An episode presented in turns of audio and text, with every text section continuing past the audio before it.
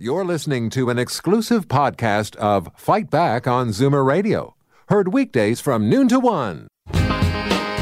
Fight Back with Libby Znaimer on Zoomer Radio with guest host Jane Brown have a new food guide, newly unveiled this morning by Canada's Health Minister, Ginette Petitpas Taylor. It is based on the idea that eating habits are just as important to our health as the foods we choose. The advice includes eating plenty of vegetables and fruits, eating protein foods, choosing whole grain foods, and making water your drink of choice. The food guide also encourages Canadians to cook more often, enjoy food, be mindful of eating habits habits and eating meals with others. It's being well received by Heart and Stroke, represented today with us by Carol Dombrow, registered dietitian and nutrition consultant to Heart and Stroke. Carol, thanks for being here with us. My pleasure.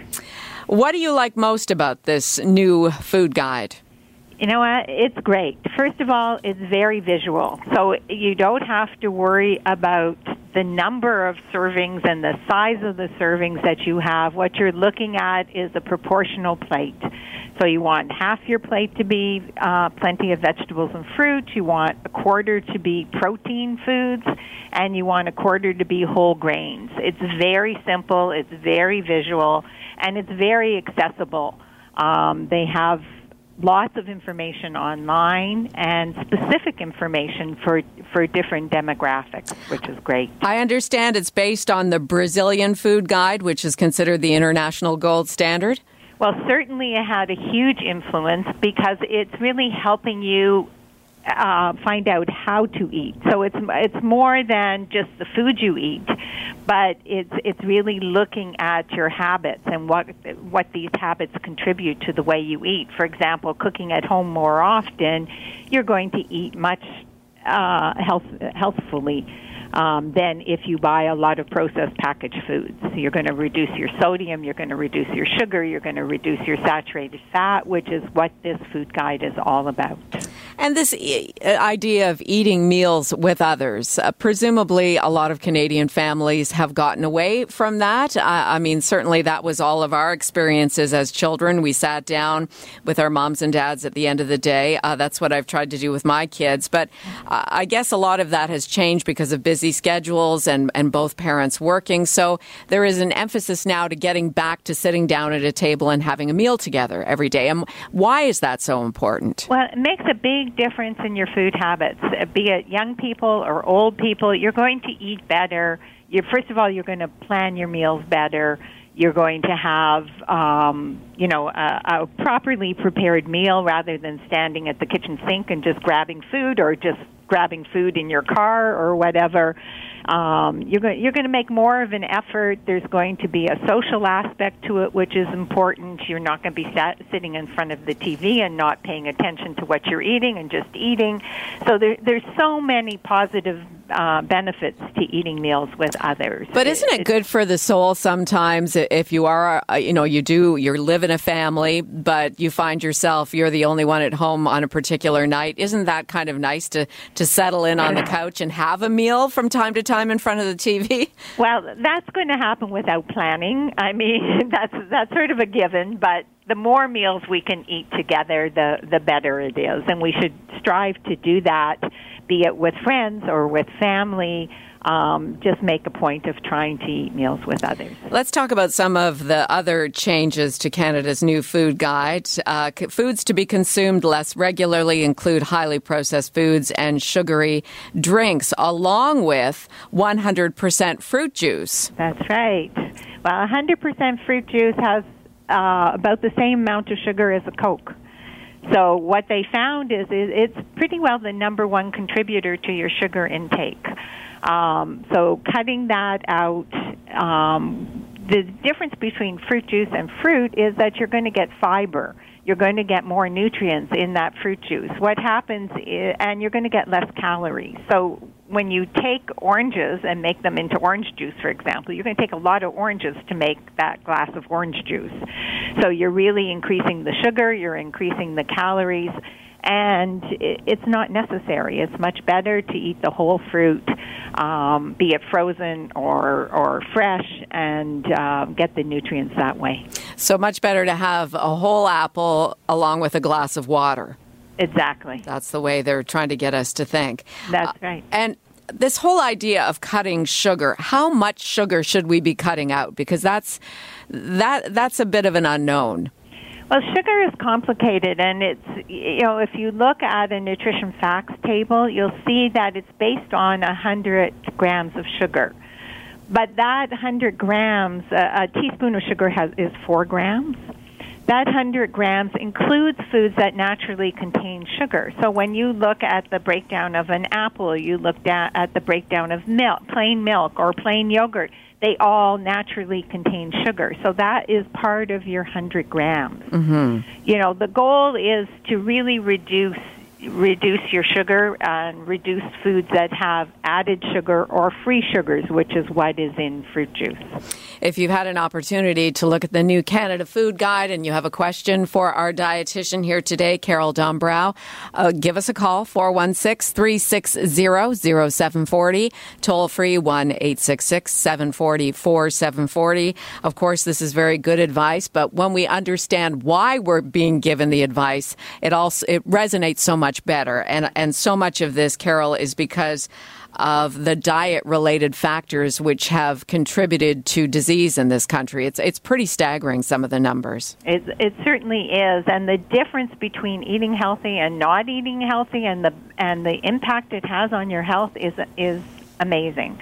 So it, it's certainly worth putting the effort in to to you know it can be simple. It doesn't have to you don't have to spend the day cooking, but even if you know you you make a soup that you can make a big pot of and divide it up and put it in the freezer and you've got your vegetables you can have your grains you pretty well you can have protein and in even canned legumes in there. You've got a full meal it's always available and uh you know you have a healthy meal. So it's really trying to make it simple for yourself but really consider the the aspect of healthy eating as and, part of it. And the education and understanding, according to some information here from Heart and Stroke, unhealthy diets responsible for about 47,000 early deaths in Canada in 2016. Yeah. So that's that's huge. I mean, it, and it's not necessary. You have control over that, so you can make a difference. What's a good way to get started? Because processed foods are so present in our life, be it from TV commercials, walking down the aisles at the grocery store. How can we change our habits so that we get away from packaged foods? Well, I think to try and move, you know, try and find a couple of simple recipes if you go to either the Heart and Stroke site, which is heartandstroke.ca, or you go to Health Canada's site, um, looking at the food guide, Heart and Stroke worked directly with Health Canada to come up with breakfast, lunch, and dinner recipes that meet the recommendations of Canada's food guide. Many of them are for two servings, some are for four servings that can be divided. There's lots of simple recipes. Um, you know, so try something new, even if it's once a week to to attempt to look at a new recipe. Try it; it might become a favorite. And so how do, does this, sorry, go ahead. No, it's okay. How, how, does this new food guide play into weight loss? Because we know uh, among the stats, almost one in three Canadian children overweight or obese. Well, certainly by increasing your vegetables and fruit, and about between 70 and 80 percent of Canadians are not getting the amount the, of fruits and vegetables that they need to consume in a day. So, eating plenty of fruits and vegetables is going to be a huge help in that because they will satisfy you and they're relatively low in calories. Um, certainly, looking at the uh, proportions of what you're eating, so taking up more of your plate with fruits and vegetables is huge. Cutting down the the size of portions in terms of um, protein portions is another way to also to reduce your caloric intake. But also the other aspect of it, especially for kids and for everybody, is to be more active so that there's more of a balance. Carol, you mentioned calories. Uh, is that part of the new food guide? How many calories we should be consuming daily?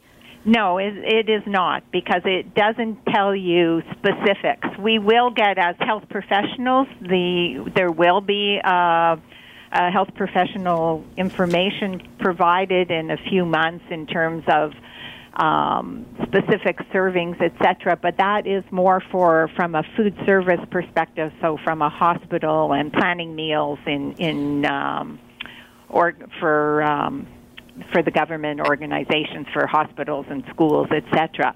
For the average Canadian, you know, one of the recommendations is mindful eating. So, you know what? Take your time, eat slowly, realize when you're full, give your body time to react to the food that you're eating so that you don't overeat. Staying away from those sugary treats and your baked goods is another way that's going to cut down on, on calories and uh, help in terms of having a healthy weight. And now we've talked about protein, but we haven't spoken specifically about red meat and how much red meat we should actually have. There was a global report that came out last week saying no more than once a week for hamburger. Uh, right. how, how, does how does that uh, recommendation play into the food guide? Well, the food guide is recommending to have more plant proteins. It's not saying not to eat meat. It's not saying not to have dairy. But what it is recommending, one, is that we look at portion sizes, so we have smaller amounts, but also to, to try and increase your, pro, your plant proteins. From an economic point of view, it makes a lot of sense. It's very economical to have um, legumes, for example. Um, so that makes a lot of sense we can all do with a smaller portion by having more vegetables it's easier to cut down on your actual meat portions. Right, and my husband and I, I mean, all of us who are 50 plus understand we don't need to eat as much as we did when we were, say, 20 plus or 30 plus. Right. Uh, instead of having that whole strip loin, we now routinely cut it in half and save the second half to make something else the next night. Mm-hmm. Exactly. And that helps a lot. And yet you're yeah, still sure. you're still getting the iron, but you're not getting the the heavy concentration of red meat. Yeah, we certainly don't need, you know, that eight ounce steak anymore. We need much smaller portions and you know, dividing. I know last night we had my husband and I had one chicken breast. I made it into a stir fry. It went very far, right? You know, because you put in grains and you put in vegetables, and you know the protein portion does not have to be large. Carol, thank you for your time. You're very welcome. Thank you. Carol Dombrow, registered dietitian and nutrition consultant to Heart and Stroke. And there's more information online at heartandstroke.ca. You're listening to an exclusive podcast of Fight Back on Zoomer Radio. Heard weekdays from noon to one.